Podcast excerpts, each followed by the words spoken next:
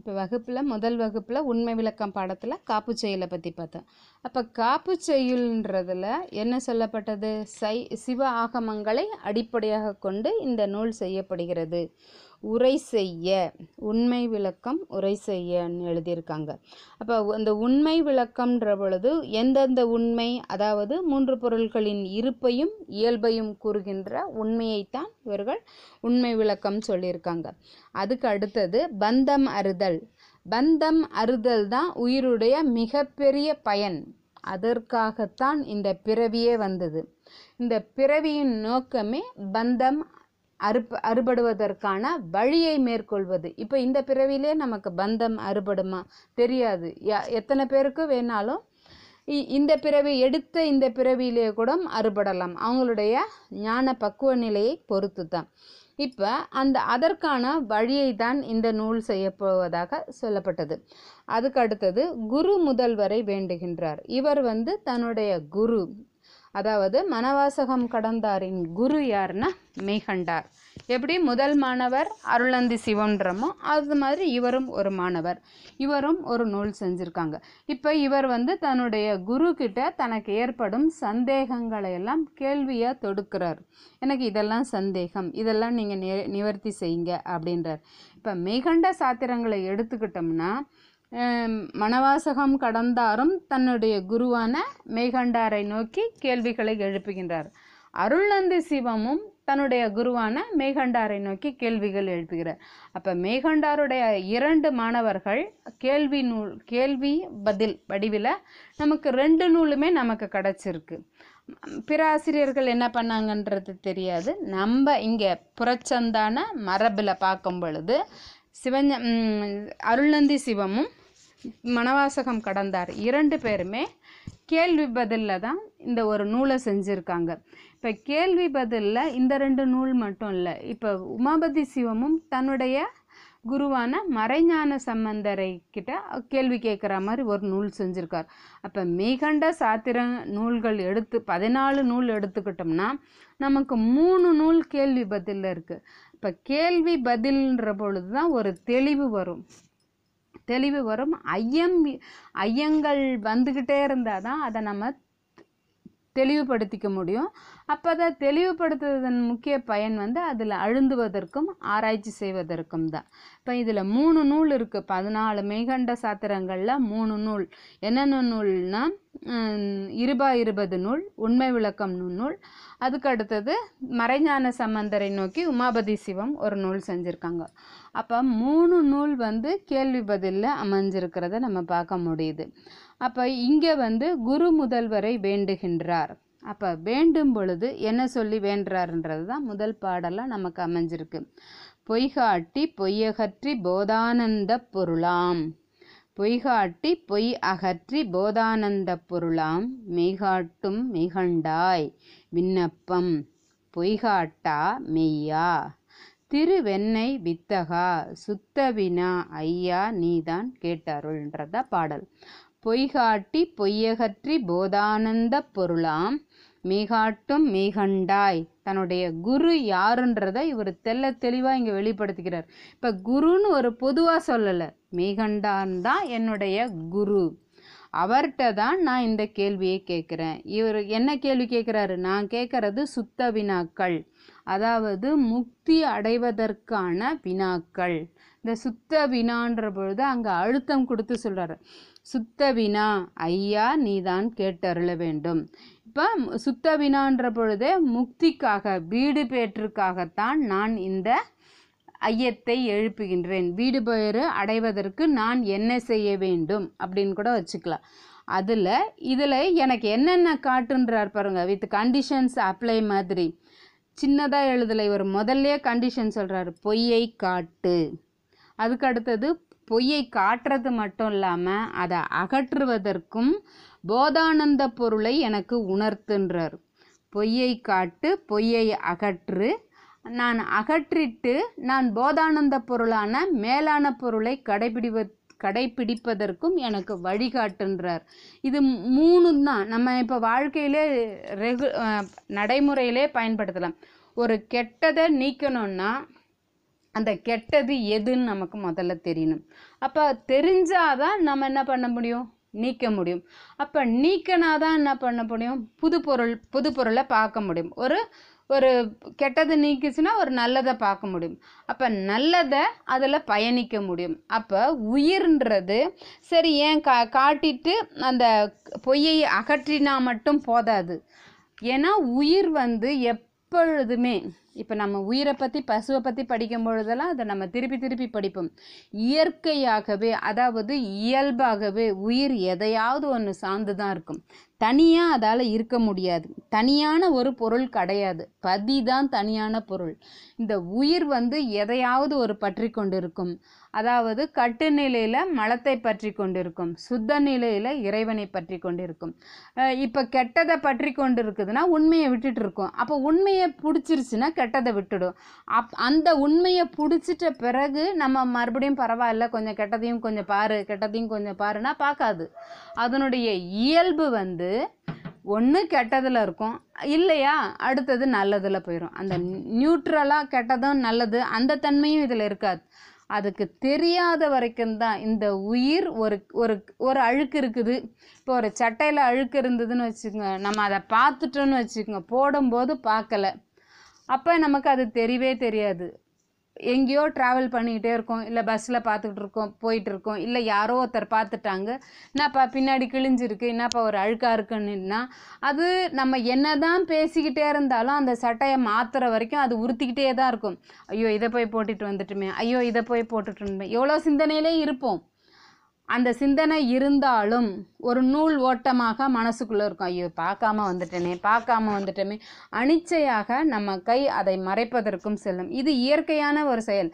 அப்போ அந்த அந்த குற்றன்ற அழுக்கோ கிழிச்சலோ அது தெரியாத போது நம்ம அதை பற்றி கவனிக்காமல் போயிட்டே இருப்போம். யாராவது சொல்லிட்டாலோ அல்லது நானே பார்த்துட்டாலோ மனசு என்ன பண்ணும்? ஒரு செகண்டாவது ஒரு து ஒரு நொடியாவது அதில் போய்கிட்டே இருக்கும்.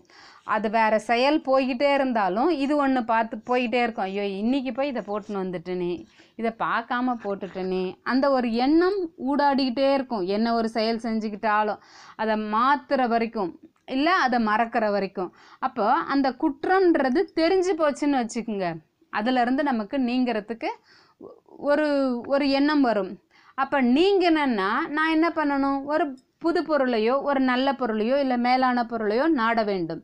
அந்த நாடுவதற்கு எனக்கு தெரியணும். அப்போ தெரியலன்னு வச்சுக்கோங்க. அப்போ நான் இருக்கிற பொருளையே நான் நல்ல பொருள் நினச்சிக்கிட்டு இருப்பேன். இப்போ நான் ஒரு இடத்துக்கு போகிறேன் இப்போ கா பஸ்ஸில் போகிறேன் பஸ்ஸில் போகிறது ஒரு சுகம். அதை விட காரில் போகிறது அதை விட இன்னுமான சுகம்.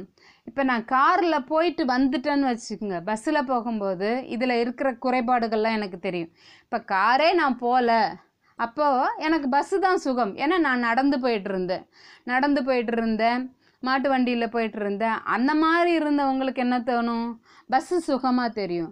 காரில் போனவங்களுக்கு பஸ்ஸு குறைபாடாக தெரியும். அப்போ அந்த குறைபாடு தெரிய ஆரம்பிச்சிருச்சுன்னா அதுலேயே இருந்தாங்கன்னா அவங்க ப காரில் போகலன்னும் போது அந்த பஸ்ஸே சுகமாக இருக்கும். அந்த பஸ்ஸில் போகிறது தான் சுகம் சொல்லிக்கிட்டே இருப்பாங்க. ஏன்னா அவங்க அந்த காரில் பயணிக்கவில்லை ட்ரெயினில் பயணிக்கலை. அப்போ அந்த சுகங்கள்லாம் அனுபவிக்காத பொழுது அதை பற்றி தெரியாத பொழுது தாம் அனுபவிச்சிருக்கிற ஒரு சுகமே எனக்கு இந்த சுகம்தான் ரொம்ப நல்ல சுகம். இதுதான் எனக்கு உயர்ந்த சுகம். நான் இதுலேயே பத்திரமா இருந்துக்கணும். அந்த மாதிரி ஒரு சூழ்நிலையை தான் நம்ம அதில் பார்ப்போம். இதிலேருந்து இறங்கிடக்கூடாது. இதிலேருந்து ஒரு சீட்டு சாதாரணமாக ஒரு சீட்டு கிடச்சி நின்றுக்கிட்டு போகும்பொழுது என்ன சொல்லணும் ஏதாவது ஒரு சீட்டு கிடச்சா போதும்னு. பல சீட்டுகள் காலியாக இருக்கும் பொழுது உட்கார்றதுக்கு ஒரு பத்து நிமிஷமாவது சுற்றி சுற்றி வருவோம். இங்கே உட்காரலாமா? அங்கே உட்காரலாமா? வெயில் வருமா? வெயில் வராதா? ஜன்னல் ஓரமா? ஜன்னல் ஓரம் இல்லையா? இப்படி அத்தனை குழப்பம். ஆனால் நின்றுக்கிட்டே போகும்போது ஏறும் பொழுது நின்னா போதும். அந்த ஒரு தன்மை தான் அப்போ ஆப்ஷன் கிடைக்கும் பொழுது என்ன பண்ணுவோம்? மனம் தடுமாறும். அப்போ புத்தி வந்து சரியாக நிச்சயிக்காது. அப்போ இதெல்லாம் வந்து இதில் நம்ம அனுபவிச்சிருக்கோம். இப்போ ஜன்னல் ஓரமாக இருக்கிறத நம்ம அனுபவிச்சிருக்கோம். வெயில் வராத பக்கத்துலேயும் நம்ம அனுபவிச்சிருக்கோம். அப்போ அந்த அனுபவ சுகம் வந்து அந்த அனுபவம் இன்பம் வந்து ஏற்கனவே உயிர் அனுபவித்திருக்கிறதுனால அதை தேடுது. அதனால அதன் விளைவு தான் அது. அது போல தான் இப்போ இங்கே அனுபவிக்கவே இல்லைன்னு வச்சுக்கோங்க. இப்போ இன்னைக்கு தான் ஒருத்தர் பஸ்ஸில் ஏறுறார். அவருக்கு எந்த சீட்டு கிடைச்சாலும் பரவாயில்ல. சீட்டு இருக்குது அவ்வளோதான் அதை பார்த்து உக்காந்துருவார். ஏன்னா அவருக்கு அந்த அனுபவ நிலை ஏற்படாததுனால அவருக்கு அந்த எந்த தடுமாற்றமும் இல்லாமல் அதில் போய் அவர் ஃபிக்ஸ் ஆகி உக்காந்துடுறாரு அவ்வளோதான் அப்போ இந்த இடத்துல பொய்ன்றது எனக்கு தெரியல. அப்போ தெரியாத போது நான் பொய்ன்றதை நான் விலக மாட்டேன். அதுவே எனக்கு சுகமாக இருக்கும். அப்போ அந்த சுகத்தையே நான் அனுபவிச்சு கொண்டே இருப்பேன். அப்போ குரு வந்து அப்பா நீ இருக்கிறதெல்லாம் பொய்யானது. இப்போ நம்ம சொல்கிறோம் இல்லைங்களா நிலையானது அல்ல. இப்போ சைவ சித்தாந்தம் படிக்கும் பொழுதே ஃபஸ்ட்டு மிக மிக ஒரு அடிப்படையாக தெரிஞ்சுக்க வேண்டியது. நான் இன்னைக்கு காலையில் படித்தேன் அப்போ சைவ சித்தாந்த வழிபாடு என்பதே எதுன்னு பார்த்தீங்கன்னா நிலையாமையை உணர்வது தான் இந்த உடம்பு நிலையற்றது இந்த செல்வம் நிலையற்றது இந்த உலகம் நிலையற்றது. இந்த மூணுத்து மூணுத்தையும் நான் உணர்றேன் பாருங்க. அதுதான் எனக்கு சிவ வழிபாடா. இப்போ முதல் வழிபாடே எனக்கு எதுன்னா நான் நான் இது வரைக்கும் நினச்சிட்டு இருந்தது முதல் வழிபாடுன்றது அனுஷ்டானம் பண்ணுறது அதைத் தொடர்ந்து திருமுறை பாடுவது. அதைத் தொடர்ந்து இறைவனுக்கு அர்ச்சனை அர்ச்சனை செய்வது. அதுக்கு அடுத்தது அமுது ஊட்டுவது இது போல தான் நான் நினச்சிக்கிட்டு இருந்தேன். ஆனால் சித்தாந்தம் படிக்கிறீங்கன்னா உங்களுடைய முதல் வழிபாடு எதுவாக இருக்கணும் வேண்டும் என்றால் அதாவது வழிபாடு என்பது பின்பற்றுவது தான் என்னுடைய வழிபாட்டில் முதல்ல நான் பின்பற்ற வேண்டியது இந்த உடம்பு நிலையற்றது. இந்த உடம்பு சிறிது காலத்துக்குத்தான் என்னிடம் இருக்கும். அப்போ உடல் பற்று எனக்கு இருக்கக்கூடாதுன்றாங்க. அதுக்கு அடுத்ததாக இந்த செல்வம் நிலை இல்லாததுன்றாங்க அப்போ அந்த செல்வம் நிலை இல்லாததுன்னா நான் எனக்கு ஆசை இருக்கக்கூடாதுன்னு தான் அர்த்தம். அந்த செல்வம் நிலை இல்லாமல் அதுக்கு அடுத்தது இந்த உலகம் நிலை இல்லாதது இந்த மூன்றுமே நிலை இல்லாததுன்றத நான் டெய்லி பின்பற்றணும். இதுதான் எனக்கு வழிபாடுன்றாங்க. ஆனால் அப்போ இந்த வழிபாட்டை நான் செய்யணும்னா நான் நிலையான பொருளை நான் எனக்கு ஏதாவது காட்டணும் இல்லைங்களா?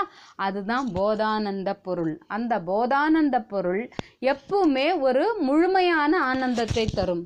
அதாவது குறைபாடு இல்லாத ஒரு ஆனந்தத்தை தரும். அந்த போதானந்த பொருள் தான் நமக்கு மேலான பொருள். உயிர் அடைய வேண்டிய அல்டிமேட் ரியாலிட்டின்னு இல்லைங்களா? முடிந்த முடிவு முடிந்த பயன் என்னன்னா போதானந்த பொருளை சிந்திப்பது. போதானந்த பொருள் சிந்திப்பதுன்னா என்ன? இப்போ நான் சொன்னேன் இல்லைங்களா? நிலை இல்லாததையெல்லாம் விட்டுட்டு விடுவது தான் முதல்ல. விடணும் விட்டு அதுக்கு அடுத்தது நிலையானதை சிந்திக்க வேண்டும் என்று தான் இப்போ பொய்யை காட்டு பொய்யை அகற்றி போதானந்த பொருளாம் மீகாட்டும் மீகண்டான்றார் என்னுடைய குரு எனக்கு என்னத்தை காட்டுவாராம்? போதானந்த மெய்ப்பொருளை காட்டுவார். அதாவது அனுபவ நிலையில் என்னை அழுத்துவார்ன்றார். கொண்டு போய் விடலைங்களா? அந்த அந்த அனுபவத்தில் ஃபுல்லாக அனுபவ நிலையிலேயே தன்னை உள்ள அழுத்தி அழுத்தி விடுறது. அப்போ தான் அந்த அனுபவ நிலையை முழுமையாக உணர முடியும். காட்டலை இந்த இடத்துல அழுத்தி சா பின்னாடி நம்ம படிப்போம் அந்த பாட்டெல்லாம். அப் அழுத்தும் பொழுது மலச்சாயலில் நம்ம இப்போ முழுகி இருக்கிறோம். அதுபோல் அந்த போதானந்த பொருளை நம்ம முழுகச் செய்வாருங்களா அப்போ முழுகும் பொழுது இடைவெளி இல்லாமல் முழுமையாக பருகச் செய்வது தான் அந்த போதானந்த பொருளை காட்டும் மெய் போதானந்த பொருளாம் மெய் காட்டும் மெய்கண்டாய் அந்த இடத்துல பேரவினை விரு உங்களுக்கு ஒரு விண்ணப்பம். அதுக்கு அடுத்தது பொய்காட்டா மெய்யான்றார். அதுக்கு அடுத்தது திருவெண்ணெய் வித்தகா. நீங்கள் எப்பவுமே எனக்கு நிலையில்லாததையும் பொய்யானதையும் காட்ட மாட் காட்ட மாட்டீர்கள் நீங்கள் காட்டக்கூடிய வித்தகர் கிடையாதுன்னா மேலானவர்கள் கிடையாதுன்றாரு. அதாவது அங்கே வந்து ஆசிரியர்கிட்ட சொல்கிறாரு ஆசிரியர் என்ன சொல்கிறாரு நீங்கள் எப்பொழுதுமே எனக்கு உண்மையைத்தான் உணர்த்துவீர்கள். நீங்கள் பொய்யையெல்லாம் சுட்டி காட்ட மாட்டுகின்றீர்கள். இந்த ரெண்டு ரெண்டு பொருளில் அவன் வரமா அவன் வராமல் இருக்க மாட்டான்ப்பா. எப்படியா இருந்தாலும் வந்துடுவான்னா அப்போ என்ன அர்த்தம்? அவங்க மேலே ரொம்ப நம்பிக்கையானது. அப்போ அழுத்தம் திருத்தமான நம்பிக்கை. கண்டிப்பாக வந்துடுவேன் அப்போ என்ன அர்த்தம்? அதை நம்பலான்ற ஒரு அர்த்தம். ஆனால் நம்ம பேசிக்கிட்டு இருக்கும்போது அவங்க வராமல் இருக்க மாட்டாங்க. எப்படியாவது வந்துடுவாங்கன்னா அவங்க மேலே இருக்கிற நம்பிக்கையும் காட்டுது அவங்களுடைய குணத்தையும் காட்டுது. அதுபோல தான் இங்கே பொய் காட்டா மெய்யான்றார். நீங்கள் வந்து பொய்யெல்லாம் எனக்கு காட்ட மாட்டீங்க. எனக்கு மெய்யானதை தான் அதாவது நிலையானதை தான் எனக்கு சுட்டி காட்டுவீர்கள் என்று தன்னுடைய குருவை வியக்கின்றார். அப்போ அந்த மாதிரி வியக்கும் பொழுது என்ன கேட்குறாரு சுத்த வினா ஐயா நீங்கள் எனக்கு நான் கேட்குறது வீடு பேர் அடைவதற்கான வழியை கேட் வ- வழியை கூறுங்கள் என்று கூறுகிறார். இந்த இந்த இடத்துல குரு முதல்வர்கிட்ட விண்ணப்பம் செய்து எனக்கு ஒரு வேண்டுகோள் எனக்கு இது தேவை அந்த தேவையை தன்னுடைய குரு கிட்ட சொல்கிறார் அவருடைய தேவை என்ன? வீடு பேர் அடைவது அந்த வீடு பெயரைத்தான் அவர் கேட்கின்றார். இப்போ அதுக்கு அடுத்தது இந்த போதானந்த பொருளாம்ன்ற பொழுது மெய்யான பொருள் சொன்ன நிலையான பொருள் சொன்ன அதுக்கு அடுத்தது பார்க்கும் பொழுது இது இது சிந்திக்க சிந்திக்கின்ற பொழுது இதுதான் வந்து அனுபூதி நிலைன்னு சொல்லுவாங்க. அந்த அனுபூதி நிலையைத்தான் நம்ம போதானந்த பொருளாம்ன்றாங்க இங்கே. இந்த போதானந்த பொருள் வந்து ஆன ஆனந்தமானது. எப்படி? உயிர் வந்து நீருக்கு நிழல் இருக்குது இல்லைங்களா இப்போ இருட்டில் போகும்போது நம்மளுடைய நிழல் என்ன தெரியுது? வெளிப்படையாக தெரியுது. ஆனால் நீருக்கு நிழல் இருக்குதுன்ற பொழுது அது உள்ளுக்குள்ளவே தான் இருக்கும். ஆனால் அதுக்கும் வருது. நீருக்கும் நிழல் வருது. இப்போ இங்கே வந்து ஆன்மா உணர்விலே நீரின் நிழல் போல சிவனது தாளை உணர்வதற்குத்தான் உணர்வது தான் இந்த போதானந்த பொருள். இறைவன் நம்மளோடவே இருக்கிறான். எப்படி இருக்கிறான்னா நீரில் நிழல் மறைந்திருப்பது போல. இப்போ இருட்டில் நிழலுன்னா வெளிப்படையாக எனக்கு முன்னாடி அது பெரிய உருவமாகவே தெரியும். ஆனால் இந்த நீரில் நிழல் இருக்கும் பொழுது அது வந்து என்னுடைய உருவத்துக்கு உள்ளே இருக்கிற மாதிரி இருக்கும். அப்போ அந்த மாதிரி இருக்கும் பொழுது சிவன் வந்து என்னுடைய உயிருக்கு உயிராக இருந்து இயக்குகின்றான் என்கின்ற தன்மையை தான் இங்கே பொய்காட்டா? பொய்காட்டி பொய்யகற்றி போதானந்தப் பொருளாம் மெய்காட்டும் மெய்கண்டாய். விண்ணப்பம். எனக்கு ஒரு விண்ணப்பம். அவரோட குருவின் மேலே எந்த அளவுக்கு நம்பிக்கை வைக்கிறார் பாருங்க. அந்த நம்பிக்கையின் வெளிப்பாடு தான் இந்த கேள்வி தொடுக்கப்பட்டுள்ளது. எனக்கு ரெண்டு வேணும். தெல்ல தெளிவாக கேட்குறார் எனக்கு பொய்யை காட்டு. பொய்யை காட்டுவது மட்டுமில்லாமல் அந்த பொய்யிலிருந்து என்னை விளக்கச் செய். விளக்கியது மட்டுமில்லாமல் ஆனந்தமான நிலையான பொருளை அதாவது உண்மையான பொருளை எனக்கு காட்டு. காட்டுன்னு சொல்லிட்டு நீ எப்பவுமே பொய்யை காட்ட மாட்ட. ஏன்னா நீ வித்தகன் நீ மேலானவன். குரு என்பவர் இதுதான். பொய்யை காட்டக்கூடாது. மாணவனுக்கு பொய்யை சுட்டிக்காட்டி அதில் அழுத்தக்கூடாது. அப்போ அவர் குரு கிடையாது. சிவம் அந்த மாதிரி செய்ய மாட்டார். அதனால தான் சிவம் தான் குருவாக வரணுன்றது. சிவன் தான் குருவாக வருவார்ன்றது சைவ சித்தாந்த அடிப்படை. குரு தான் நம்மை தேடி வருவார். நாம் குருவை தேடி செல்வது இல்லை. அப்போ அந்த மரபு புரிஞ்சிருச்சுங்களா? எதுக்காக சொல்லப்பட்டிருக்காங்கன்றது? அப்போ நீ பொய்யை காட்டா மெய்யா? நீ மெய்யானவன். அப்போ பொய்யை சுட்டி காட்டினா அவங்க மெய்யானவர்கள் அல்ல. அதையும் சொல்கிறார் அதுக்கு அடுத்தது திருவெண்ணை வித்தகா. அவருடைய ஊரை சொல்லி நீங்கள் வித்தகன்றார். அதில் மேலானவன் திறமையானவன். அந்த மாதிரி எந்த பொருள் வேணாலும். வித்தகா சுத்த வினா. நான் கேட்பது விடுபேர் தான். நான் வந்து சின்ன சின்னமா அதாவது சின்ன சின்ன ஆசைலாம் இல்லைன்னு சொல்லுவாங்கள்ல சின்ன சின்ன ஆசைன்ற மாதிரி இல்லை. எனக்கு ஒரே ஆசை தான் என்ன ஆசை? வீடு பேரை அடைய வேண்டும். அதாவது பிறவி பயனை க பிறவி பயனை அடைய வேண்டும். இந்த எடுத்த பிறவியின் பயன் வீடு பெயர் அடைதல். அதைத்தான் கேட்குறாரு. இந்த ரெண்டாவது பாடலில். இப்போ முதல் பாடலில் என்ன கேட்டாங்க? பந்தம் அற வேண்டும் சொன்னாங்க. அதுதான் பயம் சொன்னாங்க. அதுக்கு அடுத்தது என்ன சொல்லியிருக்காங்க இங்கே?